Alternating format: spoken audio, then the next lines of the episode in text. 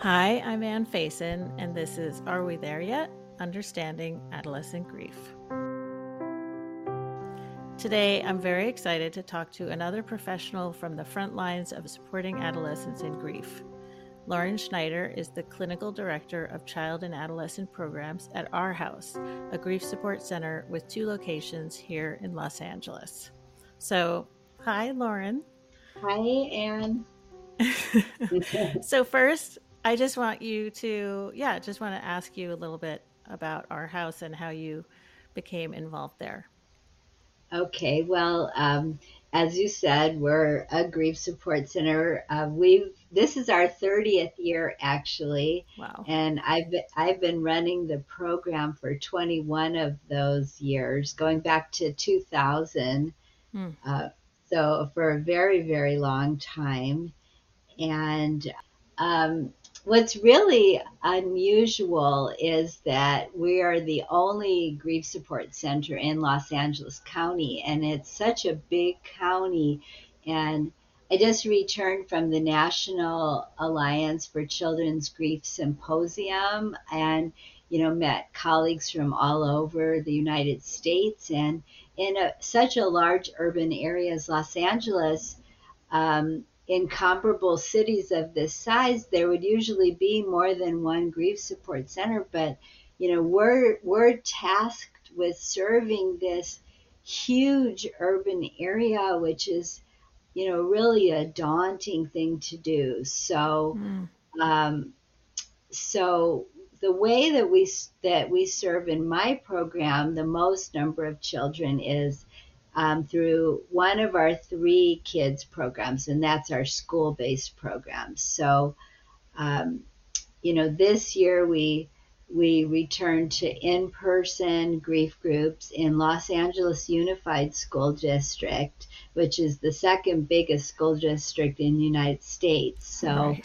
We've been we've been doing our school program for almost the entire 30 years, but we're also in other school districts in the county. So our house is a volunteer based organization. We are not a mental health center. Um, and we don't provide therapy, we provide what's called grief support services.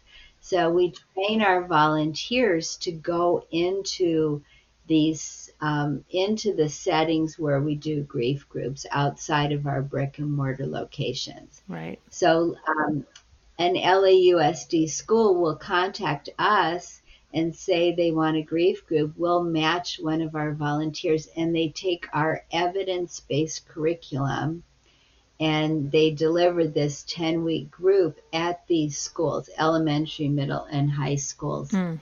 yeah so we're fortunate that we can do that because we'll do between 60 and 80 school groups a year and if you average eight eight kids per group you know that's hundreds and hundreds of kids that are getting some you know some grief hmm. support mm.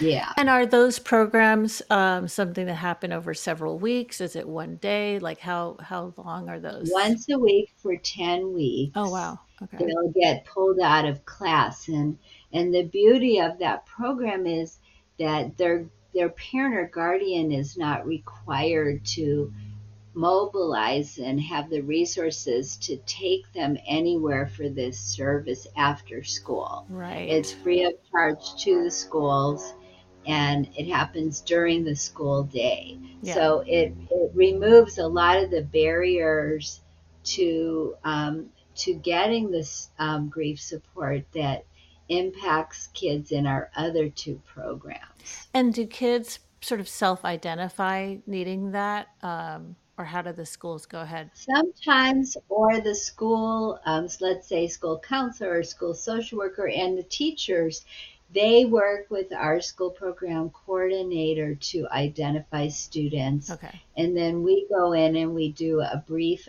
a brief assessment of each child mm. to see if they could benefit from that type of support. Because some kids really um, need um, they need to get their grief support in a one-on-one, like right. from a you know from a therapist instead because of the level of trauma that they've experienced. Right, right. But that sounds so great just to acknowledge, just for them to have a moment um, and something regular over 10 weeks where they can acknowledge and talk to other kids who they might not talk to about grief because it's sort of an awkward subject for them to bring up themselves. But with a facilitator, I would imagine that's pretty freeing for them to be like, oh, yeah, well, my mom died too, and I didn't know your mom died, or, or whatever. Exactly. And yeah. it, it can reduce that isolation that yeah. they might be feeling at school. Because, I mean, one of the biggest problems, Annie, is that their their peer group changes after the death and they don't talk about that it has happened during the school day with their peers and so they might they might not even know that there's another student um, sitting right in the same classroom with them right. who would understand what they're going through because they're certainly not going to let anybody know what happened at home because they don't want to be different. They don't want to stand out and be different or draw any attention to themselves at all when they're at school. Right. It makes so much sense. And I feel like also doing it at schools um, would would potentially help teachers understand better how to support kids. Is that part of the the idea? Well, they're not sitting in the room with us okay. when we're doing it. We do have um, require a school professional to co- to be in the room with our group leader, but it's usually a social worker mm-hmm. or a therapist.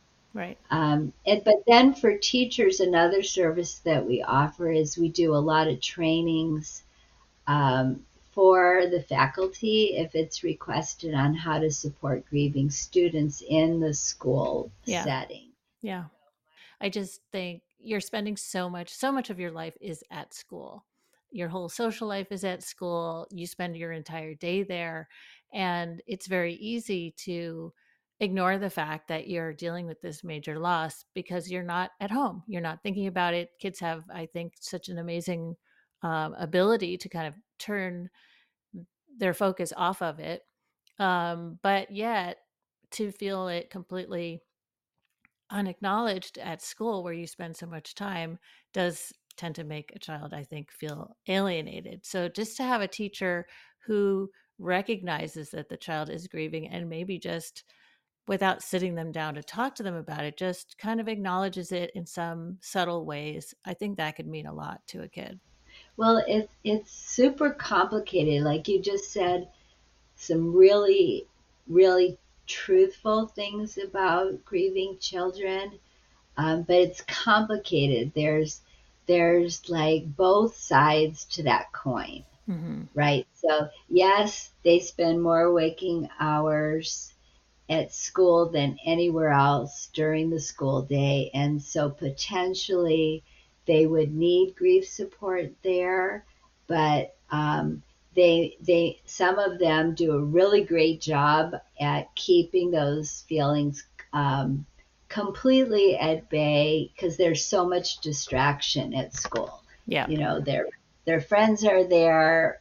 There's a lot of distraction from the you know the the teaching that's happening at school and um, so many of them don't think about their grief right. or feel the um, experience the emotions until they get back home um, or are alone in their rooms at night. Yeah. Yeah. You know, so it's not like they're they're going into the counseling office and saying, "Excuse me, miss, yeah. I need to speak with you because I'm being I'm flooded with um, you know, feelings of grief right now, that hardly ever happens right. after, you know, it hardly ever happens at all, to tell you the truth. Yeah. So, yeah, that makes perfect sense. So, yeah, yeah. But, you know, on the rare child who does need, um, you know, does experience like what I call a grief tsunami, mm. you know, maybe they have a go to person after when after the group ends or you know um, when we're not there because they've made this connection with their school counselor or their school social worker or with a teacher right. that they can and go talk to at recess mm-hmm. or at lunch. Or even peers. I mean, I would imagine sometimes they even,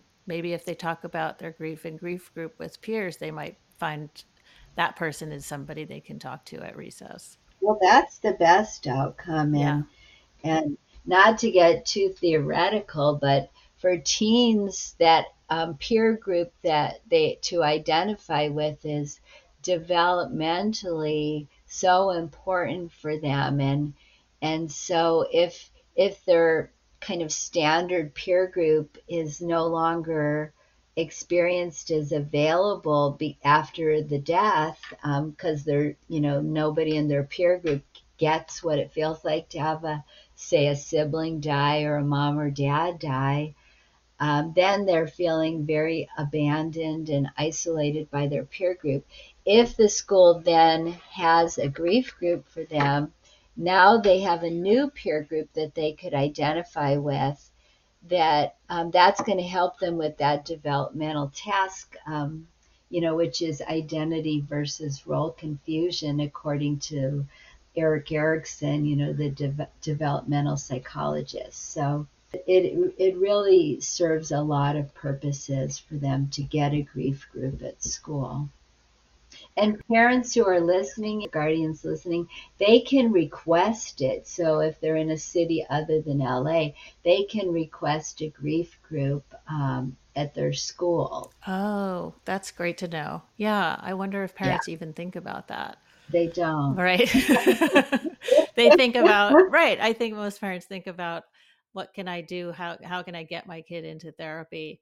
Um, for this problem and it's it's it's not always you know it's not uh, always the best thing for the kid or i mean i don't think it's bad but i just think like you were saying and this was sort of my next question is the importance of peer support. So like what is the main objective for um, peer support for kids who are grieving? You just mentioned about just developmentally it's so important but what are some of the other objectives um, that are met with peer support one of one thing that's met is that they're getting they're getting their grief support from somebody that knows what they're doing. And as a this is going to sound pretty appalling but in our experience in all these years because i worked with grieving kids before i came to our house too at another setting okay.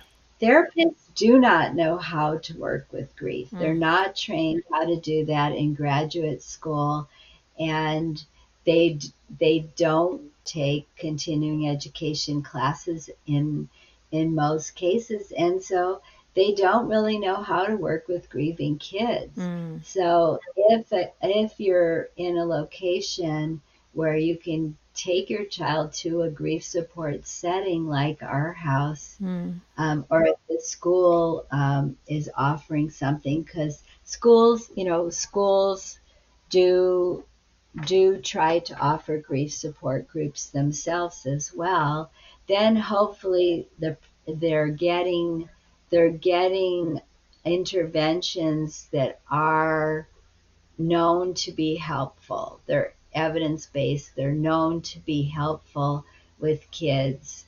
And and what are some of those? What are like when you say evidence based um, programs or or interventions? So so like you know, we talked before about reducing that isolation. So any grief um, program, so like our camp, that does that. It it helps kids know that they're not the only one because in general a grieving child you know and you can relate to this you feel like it's you're the only one it happened to and it's so unfair so they're walking around feeling this is unfair why me why do he have to die and then they they meet a, you know some other kids their own age that it happened to and then that uh, that helps relieve some of that feeling yeah. that that that they're the only one right and then um, in the groups or the camp we teach them how to express their feelings and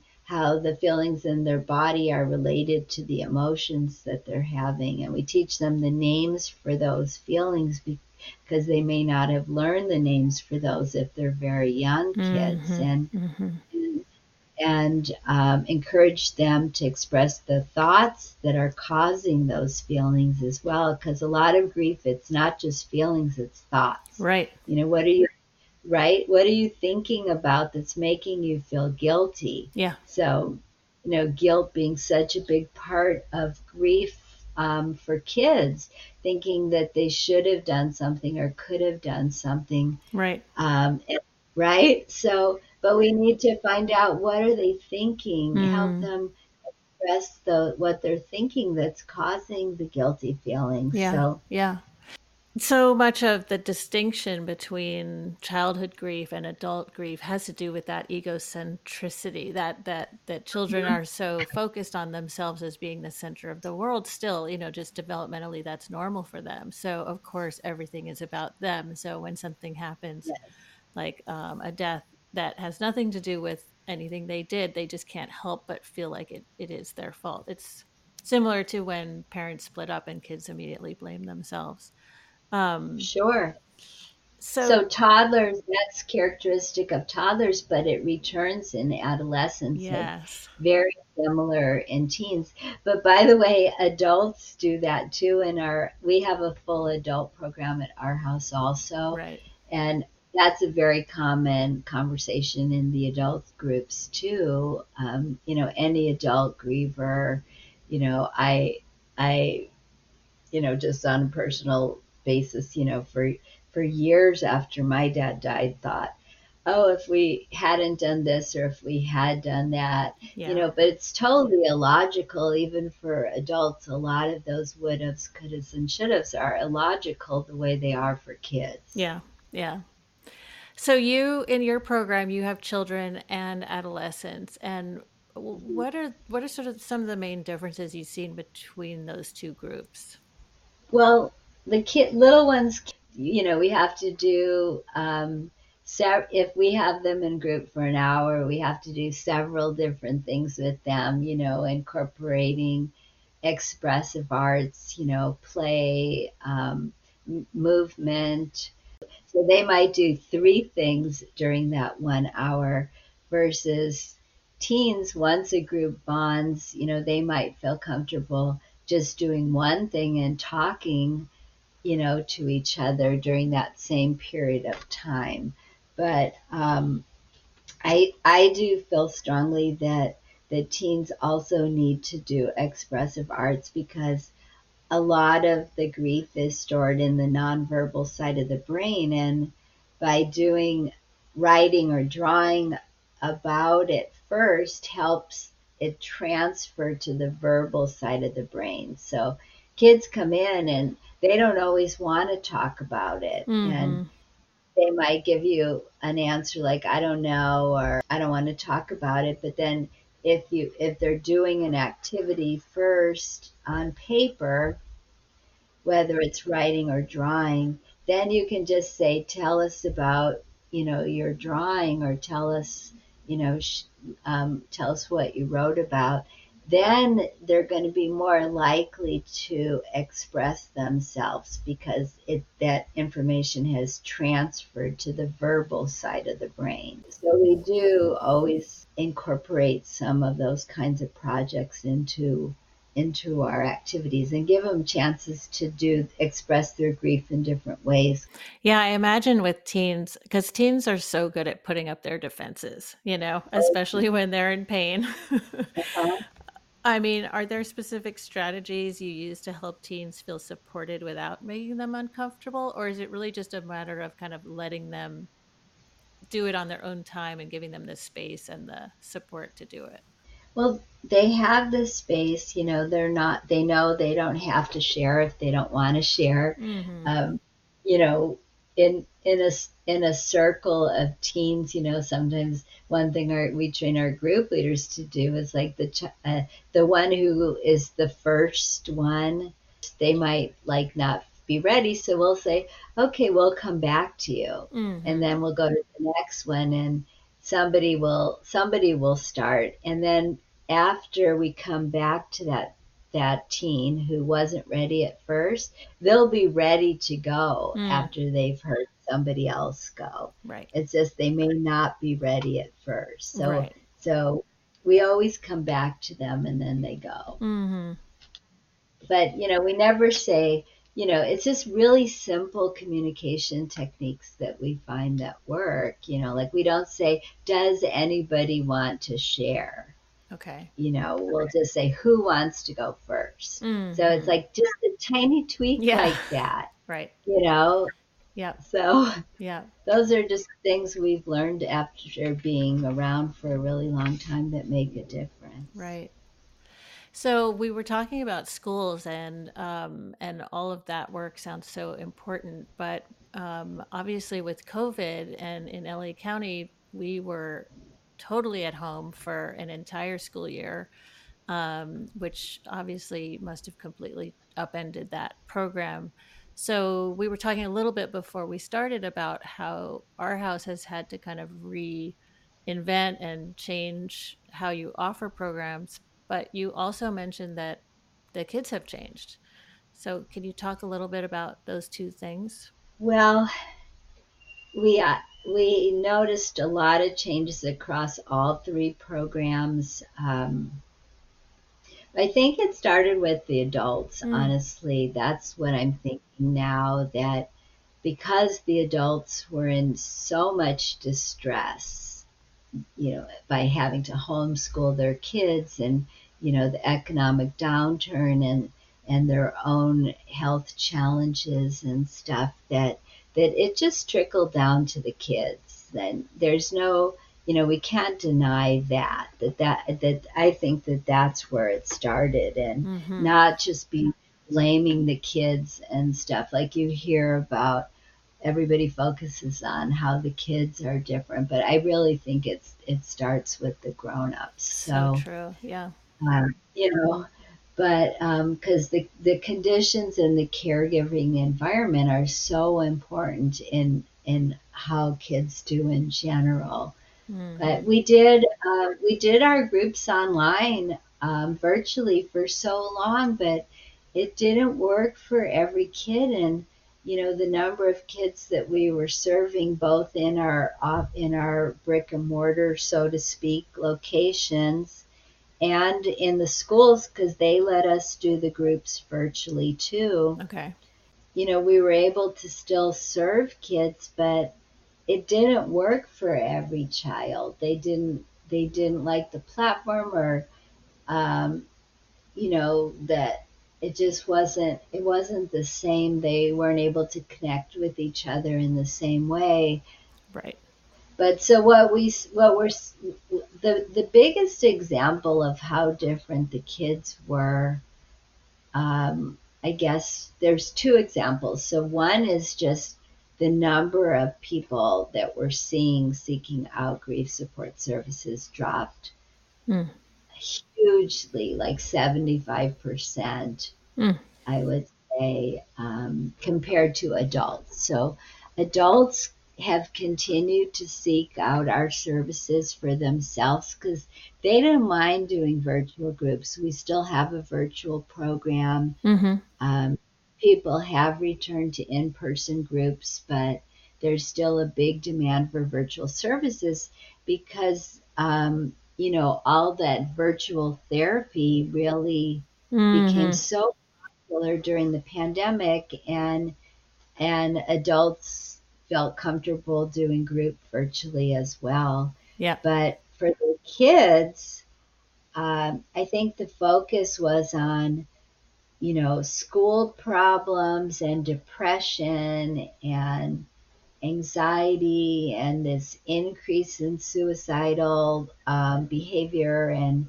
self harm and and school phobias and you know how hard it was for kids to adjust to going back to school when schools reopened and and you know like i said to you earlier grief always falls to the bottom of the barrel when it comes to kids. Kids always fall through the cracks, grieving mm. kids. Mm. And, you know, me doing teaching about grief and working with grieving kids for so many years, it's like 28 years now, I've always noticed and and recognized that grieving kids always fall through the cracks. You know the adults get it the they take care of themselves and and because the kids if you're going to say to your kids hey i heard about this grief program you know are you interested? they're going to say no. Of course not. Right? Yeah. They're not going to want to go and the parents are going to pick their battles or if grandma's the caregiver now or whoever the caregiver is they're going to pick their battles they got to get their kids to school in the morning right and right. uh, you know, so they're going to pick their battles. They're not going to bring them to us. Right. That makes so much That's sense. yeah. Yeah. And um, we just did our camp. So our third program is our our bereavement camp. We just did the first sleepaway camp after only doing day camps during the pandemic. We ventured back to sleepaway camp and it was it was surprising mm. the behavior problems that we experienced never before. This was my 23rd camp mm. I've done. Wow. 23. Amazing. So I know, and we've never seen the behavior problems that we saw at this camp. Wow. Never anything near the types of behaviors that kids were exhibiting. Huh. And and it goes back to what you know you've been reading and all the listeners have been reading about that how that one year at home just wreaked havoc on kids social and emotional adjustment yeah and it, it's going to take a few years for them to catch up. Yeah. It's it certainly hasn't happened yet. How many nights is the camp? It's just it's two nights. So okay. they're there like a total of 48 hours. And um, you know for some of the kids had a great time but my our poor volunteers mm. they had to work so hard mm. to deal with these the the behaviors that we witnessed at, at, in some of the campers that required so much besides grief support. You know, the grief stuff we were prepared for, but not the behavioral issues mm-hmm. that we saw. So you're talking about just not not being good sort of citizens, not following the rules, not being kind to each other, that kind of thing.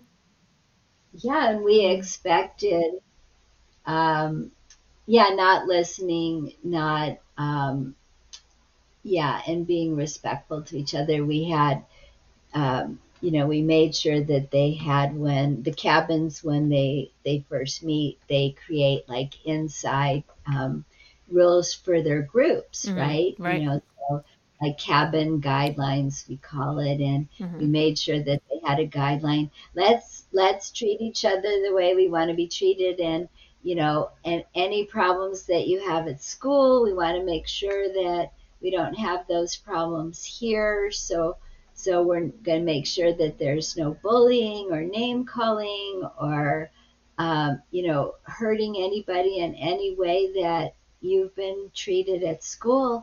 And then those things started happening. Mm. Mm. Yeah, it was wow. just staggering. Wow. Like I said, we were prepared for the grief. Um, they did beautifully as far as processing their grief. Mm. Like our grief activities still worked. Um, you know, we have two in memory ceremonies, and that worked. But um, some of the di- disrespectful things I heard campers saying, mm. you know, whispering about things that, you know, out loud that, mm. uh, and I've never heard some of these disrespectful things. So, Right. Um, Which just sounds you know, like kids who are in uh, in a lot of pain, you know, who are doing that kind of thing.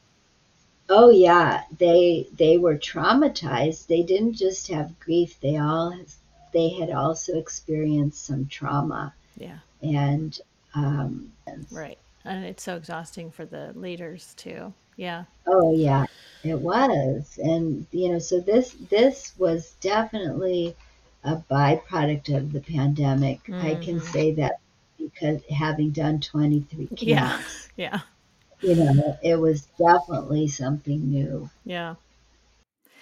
Um, well, in terms of processing grief, um, what are some of the obstacles that kids face? I mean, I think of avoidance as natural for kids and teens, not that they should avoid it, but that it's pretty normal for them to put off their feelings because the loss of a family member is so overwhelming. But I wonder if working with kids over the years has given you insight into what kids really struggle with in terms of just allowing themselves to start dealing with all the feelings.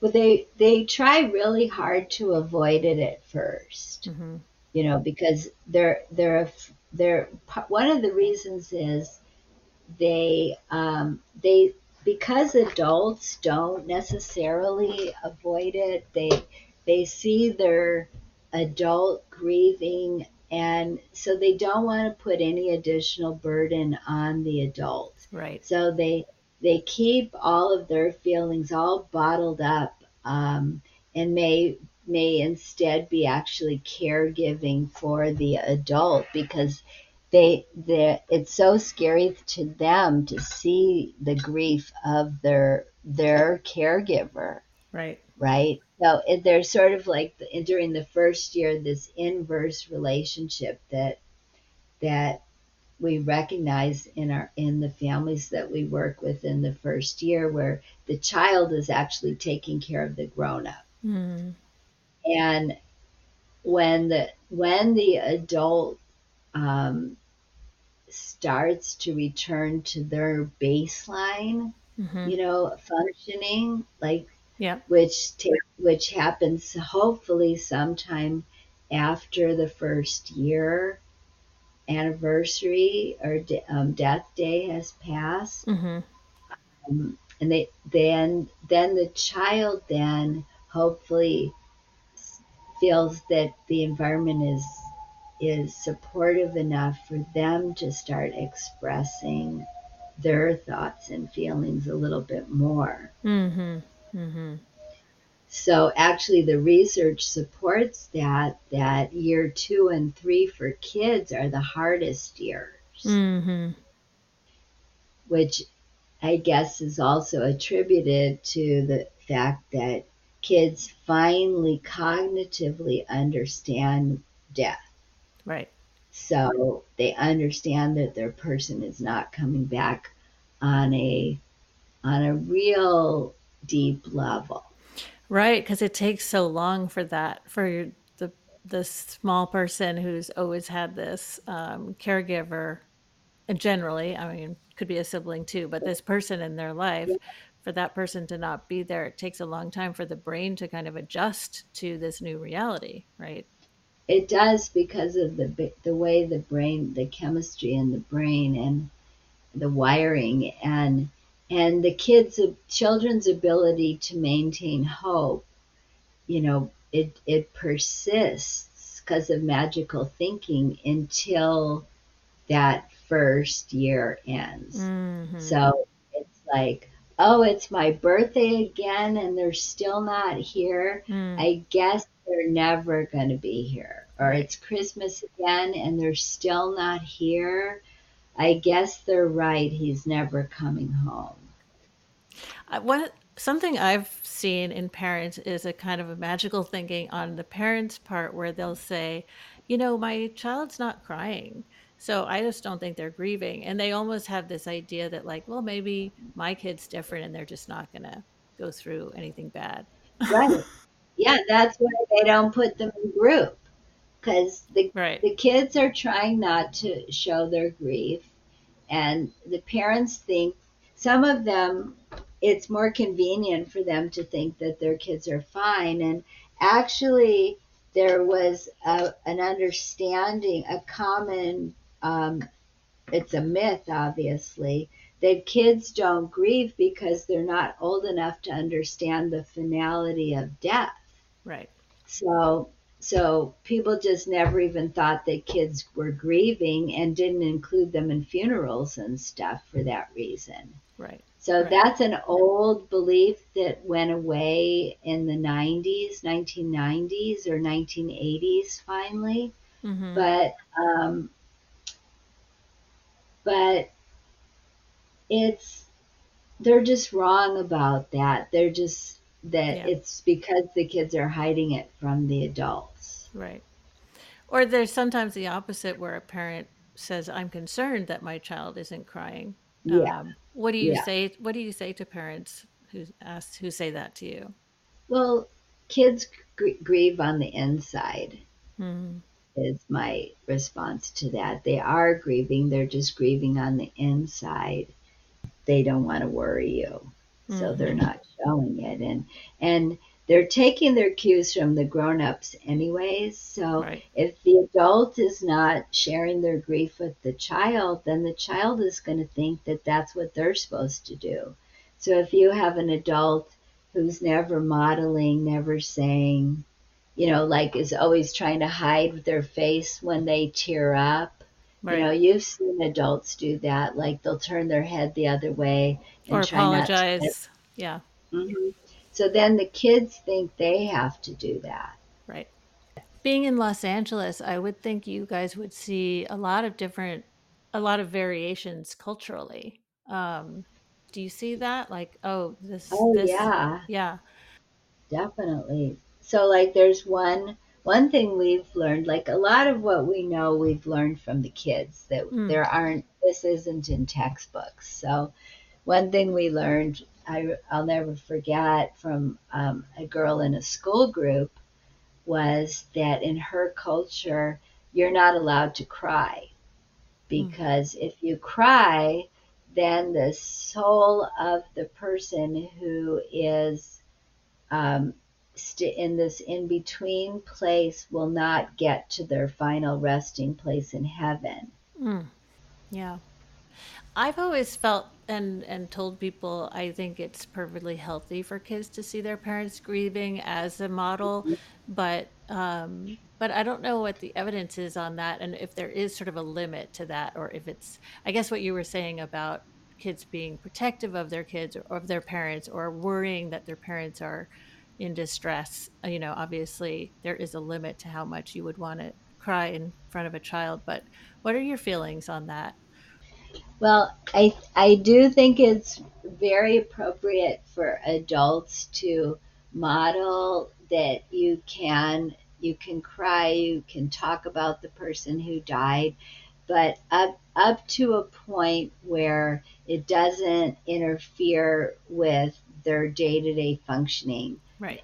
And the kids need to see that they're that it's contained like Oh yeah, I I do have tears in my eyes right now because I I was just you know I, I just that picture just reminded me of your dad and so I was feeling sad but um, you know in in a in a few minutes I'll be able to um, start making dinner or in a few minutes we can go you know go out into the backyard and um, you know so it's it's there's a the kids know it's not going to go on forever. It's going to last for a, a, a, finite period of time, and then they can move on to other activities.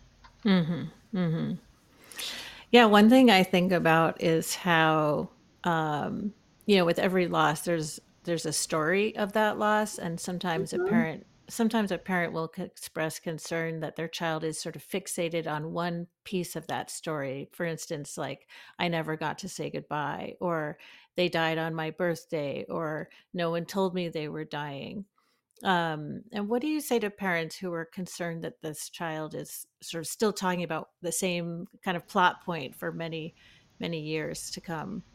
Um, well, it depends what what they mean by many years.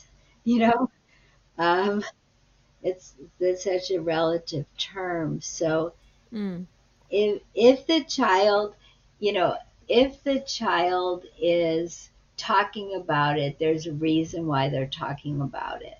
So, so they they still need to be listened to and mm. and they need to find out why it is the child needs to talk about it you know so they're they're that particular thought is causing them some kind of distress. Probably guilt is what it sounds like from the examples that you just gave. That they're they're blaming themselves or feeling guilty about something or regret about mm. something, and so um, so some attention needs to be paid to it. Like yeah, um, I like this that trauma informed kind of thinking. Like you know, behavior, including, you know, talking about a, a point like your what you just um, mentioned, you know, that behavior of doing that is a form of communication. And so, what is it they're trying to communicate by bringing that up all the time? And it's communicating some kind of distress. So, what's what's at the bottom of that distress? Right. Is there anything specific you could say about childhood grief that most people just might not know? Anything you've learned mm. Over your many years, or anything um, that you've really changed in your thinking about childhood grief? The thing thing that always impresses me is how well kids do ad- adjust to their life without the person who died, and mm. how how especially if they if the ones who come to us because you know there there are these you know kind of silver linings to it that they um, they somehow learn to be really good listeners, be very empathetic, and um, their their trajectory in life is changed absolutely by because of the death but it can be changed in really great ways you know just like yours was where you know you write this book and then you you are books and you're doing this podcast you know we have kids they set these goals for themselves like i'm going to do this i'm going to go to medical school and then they do. Like i I had a boy. Oh my God, this was so. It was such a great moment. He three three brothers. Mom died from a really really hard kind of cancer, and um, he was the middle brother, I think, and he ended up going to UCLA, and you know we lost track of him. Um, you know after he left, and one day I, I was reading the New York Times. I always look at the wedding page, even mm-hmm. though we're and I see him. He had gotten married and he was a doctor, and it mm. said he married like somebody else, and he was living back in LA and he was a doctor, and he had followed through on what he said. He had become like an oncologist, and wow. And I know was because of what happened to him when he was a kid. Yeah. That he, you know, he probably, that probably wasn't what he was going to do if his mom hadn't had cancer. Yeah. Yeah. You know, things like that. And then these kids that come back and they volunteer. Now we've been around a while. We have kids that come back and volunteer at camp that were campers and and I'm just always impressed by by how how they do. They don't just survive it; they thrive. Yeah, they still thrive, and and I I feel lucky that I can offer hope to these adults that are so so worried. Yeah. You know that their kids are going to be ruined for life by this, mm. that they're mm. scarred for life, and and it's just not the case, Annie. It really yeah. isn't. Yeah. No, especially I think in the initial shock of the death, um, that's a that's such a an impulse for the surviving parent to be like, everything is ruined. You know, mm-hmm. my kids oh, are yeah. ruined, my life is ruined, everything's terrible, um, and it just takes time to kind of adjust and see. Oh yeah, my kids are okay, and we're okay, and in fact, we've all grown together in new ways, and yeah.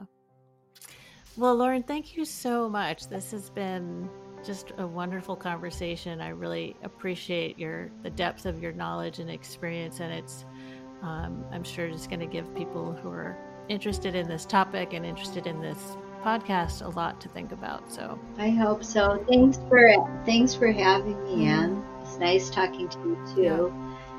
Okay. Thank you so much.